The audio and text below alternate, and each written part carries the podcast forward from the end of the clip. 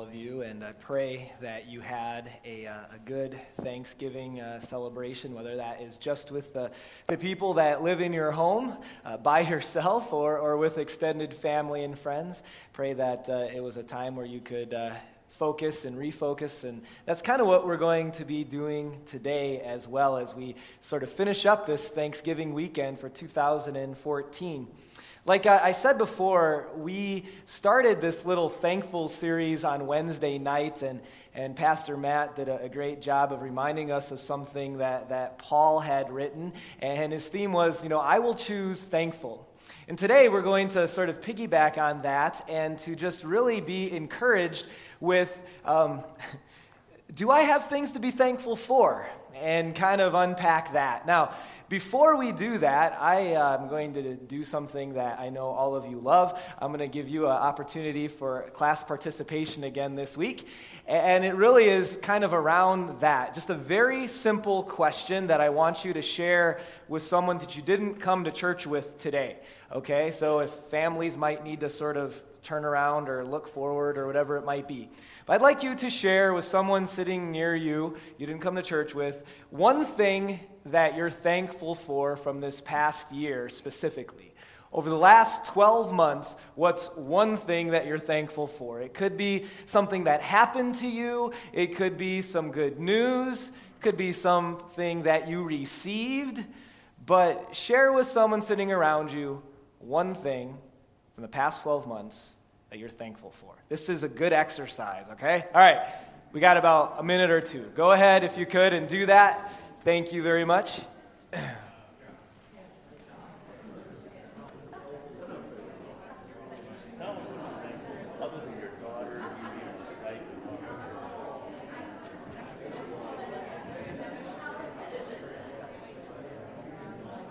With darts?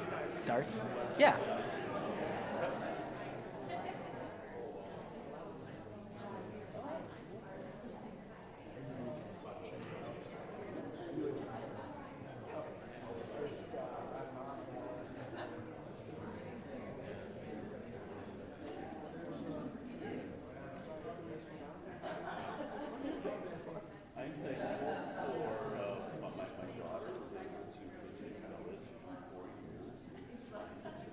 Of 15 seconds or so.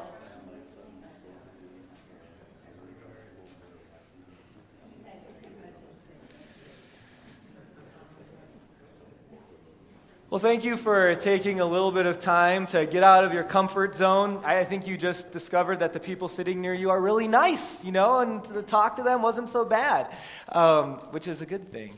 Uh, you know, here's why I wanted us to do this. One of the many reasons is this that I think that our tendency in life, and it may not be as much during Thanksgiving week, but just our tendency in life, is that we tend to concentrate and focus most of our thinking, most of our energy, and most of our attention towards the things that we don't like about our life, or the things that are bothering us, or the things that we're frustrated with, and spend a whole lot less time just thanking God for a lot of things we take for granted. And the reason why we take them for granted, I think one of them is because we get used to the things that we have. We get used to the life that we have. Uh, I remember traveling to Salt Lake City about 10 years ago or so for a buddy's wedding. His, his fiance was from Salt Lake, and if you've ever been there, it is breathtaking, that city, kind of in the middle of some mountains that surround it. And I, I just could not like concentrate on the road. Uh, uh, thankfully, I was riding, not driving. I was just looking at the mountains while the, the fiance who had lived there for her entire life was oblivious to this beautiful scenery. Why? Because she got used to it, right? And you get used to the things that you have. You get used to um, the things that are in your life, the, the blessings. You get used to having clothes in your closet and lots of them. You get used to going to the refrigerator. And for the most part, unless you haven't grocery shopped that week, there's food in there. You get used to that. And the result is that getting used to things tends to spawn us being ungrateful. It just kind of happens. We don't set out to be ungrateful or unthankful. It just, it just happens over time. We become blind to all the blessings that we have. I remember having my eyes opened to blessings when I went to uh, college. And uh, you, you got to know something about my family life growing up. It was wonderful. I had great parents, I had an awesome family. Um, and it was one of those types of families where when you went to the fridge, there was food there, right? It's taken care of.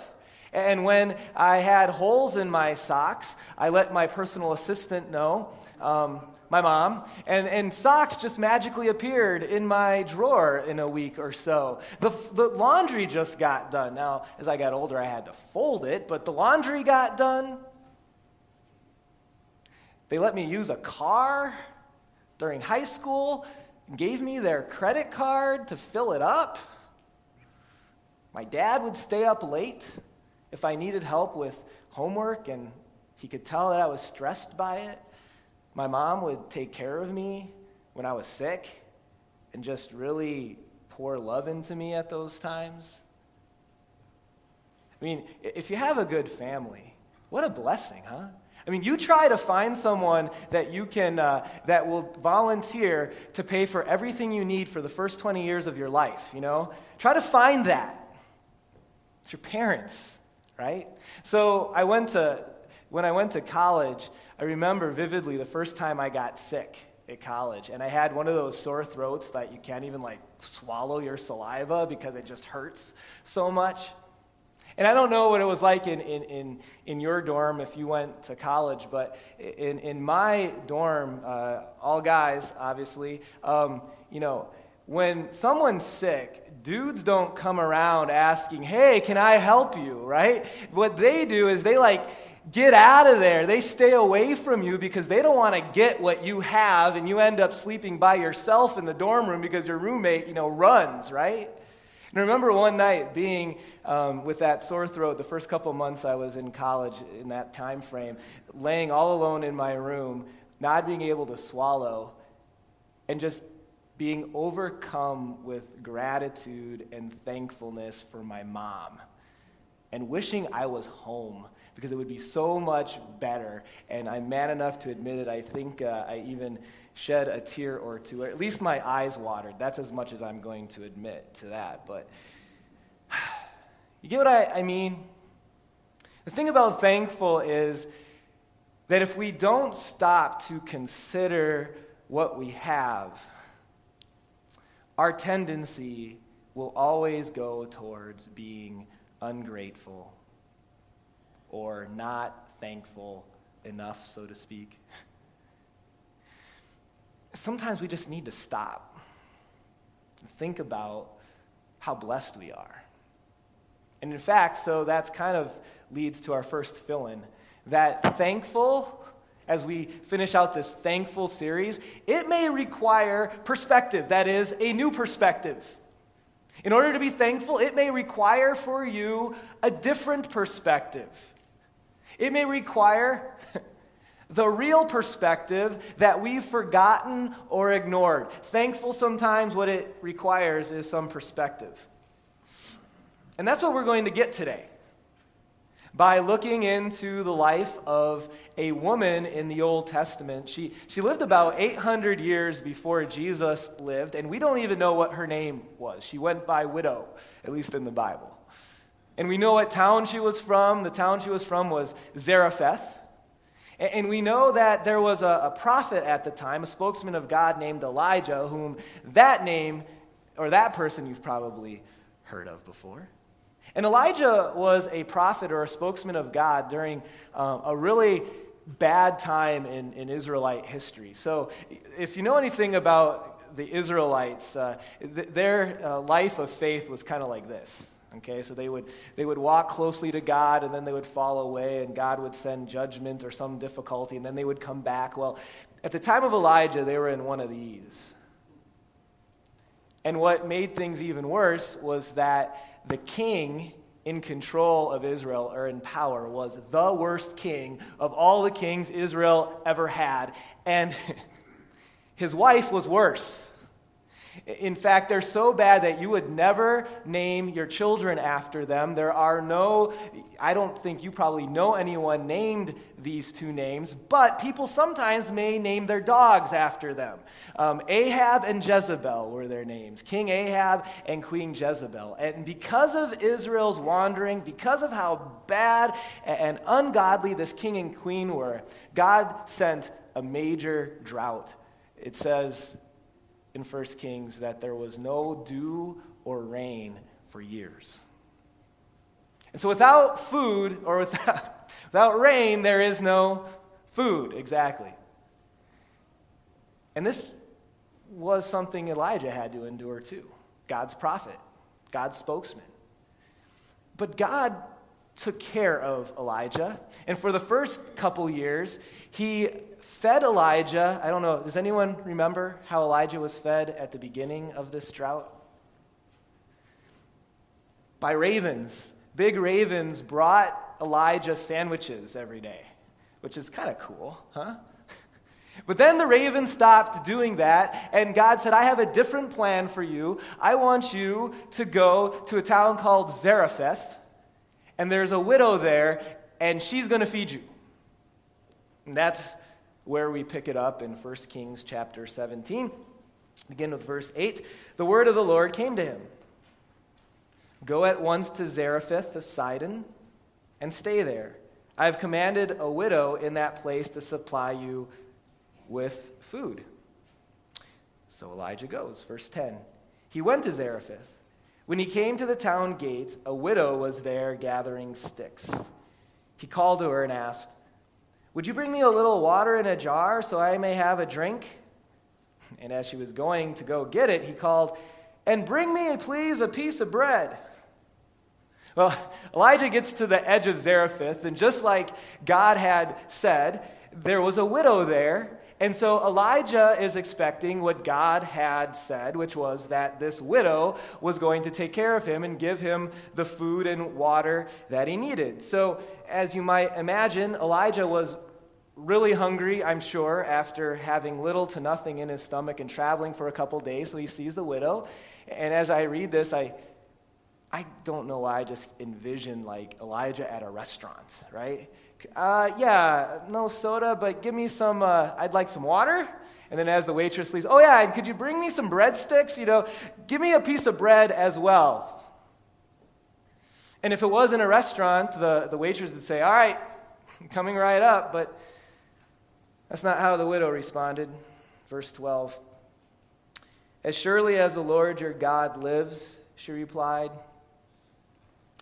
I don't have any bread.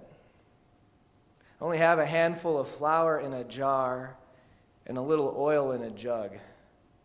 I'm gathering right now a few sticks to take home and make a meal for myself and my son that we may eat it and die. Now, it's one thing to make bread and supply food for someone when you have plenty of things in the cupboard. It's another thing to do it when you have nothing. And understand, uh, for this widow to be pretty sure that after they eat this meal, they're going to die, it's not just like she's a little hungry at that point. She's been rationing food likely for months. She's probably, what's left of her is skin and bones and ribs. And she's going to make one more meal, and then she's pretty sure, unless the rains would come, that not only her, but her and her son would die. And then you got this guy, Elijah. It's like, hey, Bring me some water. If it's not too much trouble, bake me some bread too. And you can imagine all the emotions that would be welling up in this lady, huh?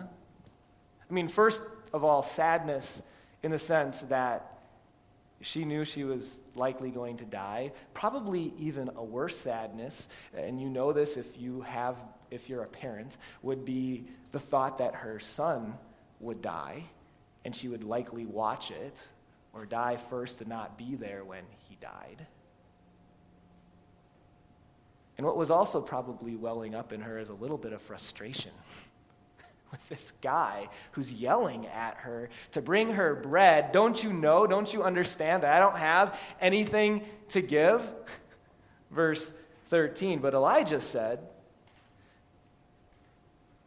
Don't be afraid. Go home and do as you have said. But first make a small cake of bread for me. So go home, use your flour and oil to make some bread for yourself. But before you do that, use that oil and flour first to make me something. and then make something for yourself and your son. For this is what the Lord, the God of Israel, says that the jar of flour will not be used up and the jug of oil will not run dry until the day the Lord gives rain on the land. Now, that sounds like a great promise. Only one problem. How many of you have ever had a jar of oil that never emptied? How many of you have ever had a jug or jar of flour that never emptied? Okay, she didn't either.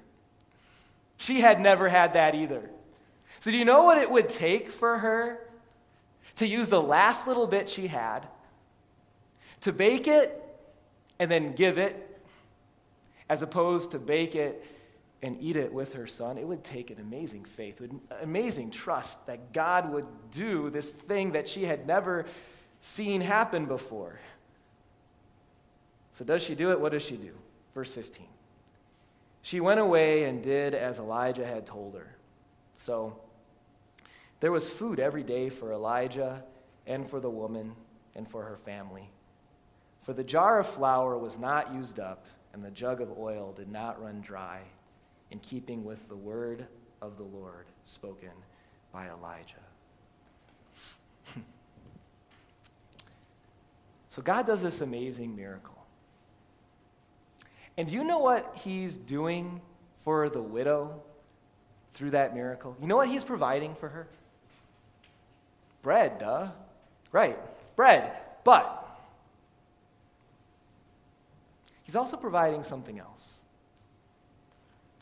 Not in necessarily what he did,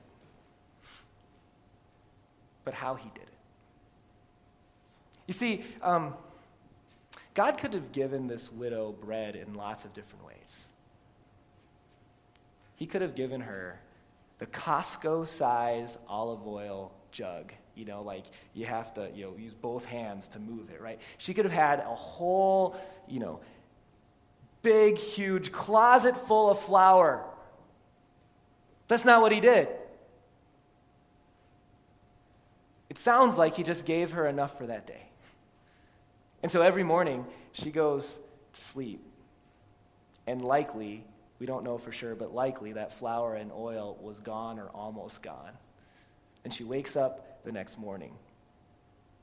She looks in the jar. And there's oil there. And there's flour there. And through that, the way that God did it, you know what He was providing for her? perspective.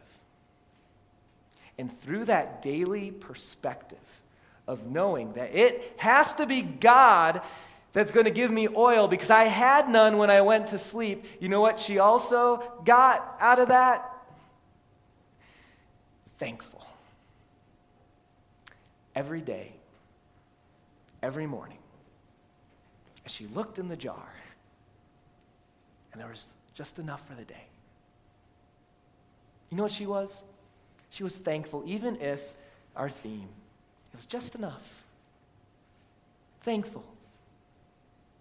Even if it's just enough. Our second fill in on the screen here. So thankful recognizes God's daily blessings. To be thankful one of the things we need to do is recognize his blessings every single day of how he takes care of us. And how does he take care of us? That's the widow. How does he take care of us? Um, you know, um, our situation is entirely different than that widow's. I mean, we shop at Costco. We shop at Sam's Club. Some of us have freezers filled with food from the summer garden. We find ourselves complaining not that we don't have any food to eat. We, what do we do? We find ourselves complaining that I'm sick of eating the same thing I have been eating. You mean there's still more turkey left? There's still more stuff. I'm still eating this? That's, those are our problems. Um, when we say that we need new shoes, like we need new shoes, we don't need new shoes, right? You just need new shoes for the new outfit that you have, or the new style, or the new season. That's what we need. Um, when we say we need new clothes, it's not that your, clo- your closet has nothing in it. It's that you're sick of wearing the things that are in it. And you know, my friend, she's seen me wear this about five times already. I have nothing to wear. Oh, yeah, right. Nothing to wear. You know the kind of world we live in? We have enough uh, capital and money that almost all of us not only build a home for ourselves, but we also build little houses uh, for our cars that they live in called garage. Do you know how, how blessed we are to be able to have houses for our cars? this past week, or maybe this coming week, you've, you've decorated for Christmas. You know how blessed we are? we buy boxes full of stuff that we store for 10 or 11 months a year and bring it out for one or two months a year because we have so much. I wonder if the widow of Zarephath had any decorations. And yet, in spite of all that, and, and I'm, I'm singing to the choir here, I'm speaking to myself as well. Um, Despite of all that, we struggle with discontentment more than we find ourselves being grateful. In spite of that, we, on the, the day that we give thanks as a nation, the, the next day we spend billions and billions of dollars getting all the things that we don't have yet or that we need. Right after the day that we're thankful. You know what it's like sometimes? Here's what I think it's like. I think what it's like for me is that it's like we're living at mom and dad's house, and we're so used to having food in the pantry and the laundry done and socks in the drawer and the ca- gas in the car that we really don't know what it's like not to live at mom and dad's house. I think that's what it's like for Americans every single day, including me. What's my point? Not that we should go to work on Monday and ask for a pay cut so that we can experience what it's like not to have as much. That's not my point. My point is not that you shoot for low goals for your career so as to take a vow of poverty in life. That's not my point. My point is not that you should feel guilty that you have things. Because actually, feeling guilty for what you have actually is arrogance, because that would be putting too much onus on, wow, look at what I have, as opposed to blessed as to what God has given me. So don't feel guilty about what you have. God gave it to you anyway. Here's my point we need to be people who every morning wake up and realize how blessed we are. That even though we don't have to go to the jar and see, hmm, I hope there's oil in here, that we have something better. That we went to bed knowing that there was oil there and flour there. That in fact, our next fill in. We are so unlike the widow. She was thankful for just enough we have more than just enough. How blessed we are to have more than just enough. Now, some of you still may not be feeling thankful for the earthly blessings that you have because it was a really rough year for one reason or another. Um, that's okay.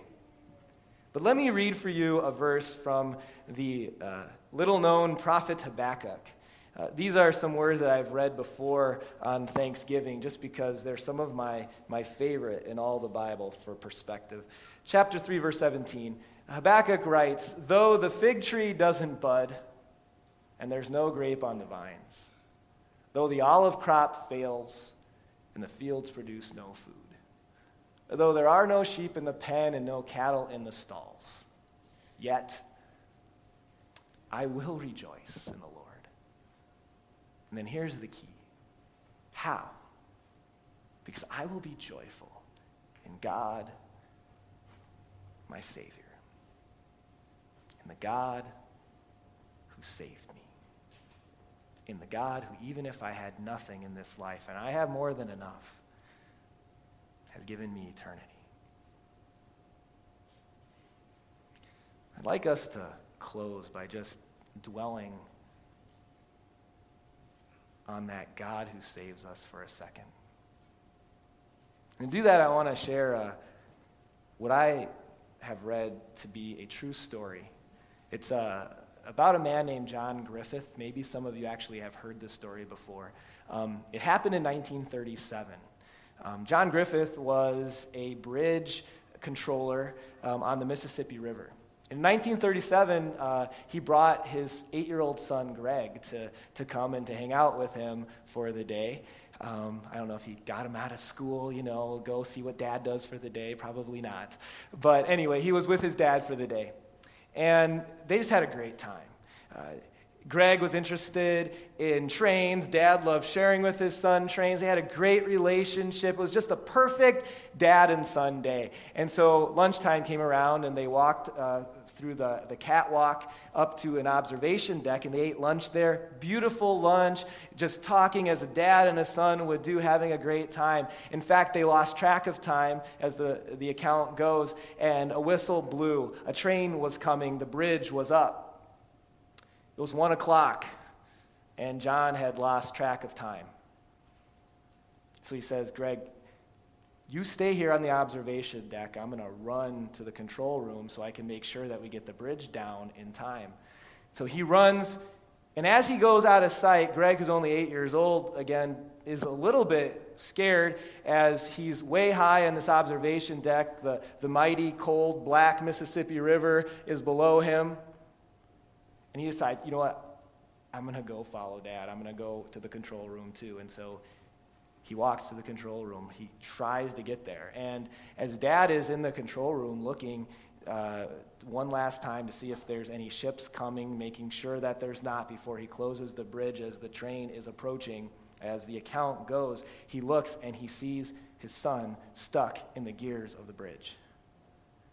He had fallen through the catwalk and he, had, he was stuck. Now, here's what is at the dad's disposal there's 400 people or so people on the train. His son is stuck. He has two choices. Neither of them are good. Either save his son or save the train. And as the account goes, it says that he, he looked away, and the hardest thing he ever did is he closed that bridge and saved the 400 people on board. And, and it says that as he looked at the people in and through the window, as you might expect, they were just reading their papers.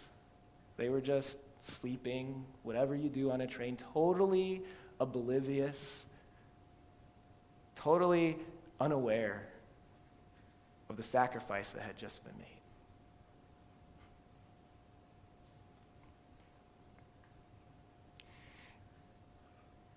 As you know, God did the same thing for us in an even more major way.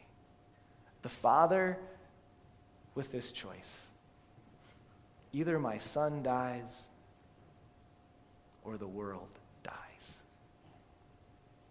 And a part of us gets a little bit frustrated with the people on the train being sort of unaware, just going on with their business. We may not be unaware, but I think sometimes we just go on with our business. We need a new perspective. We need a refreshed, renewed perspective. How blessed we are with the things that God has given us in this life.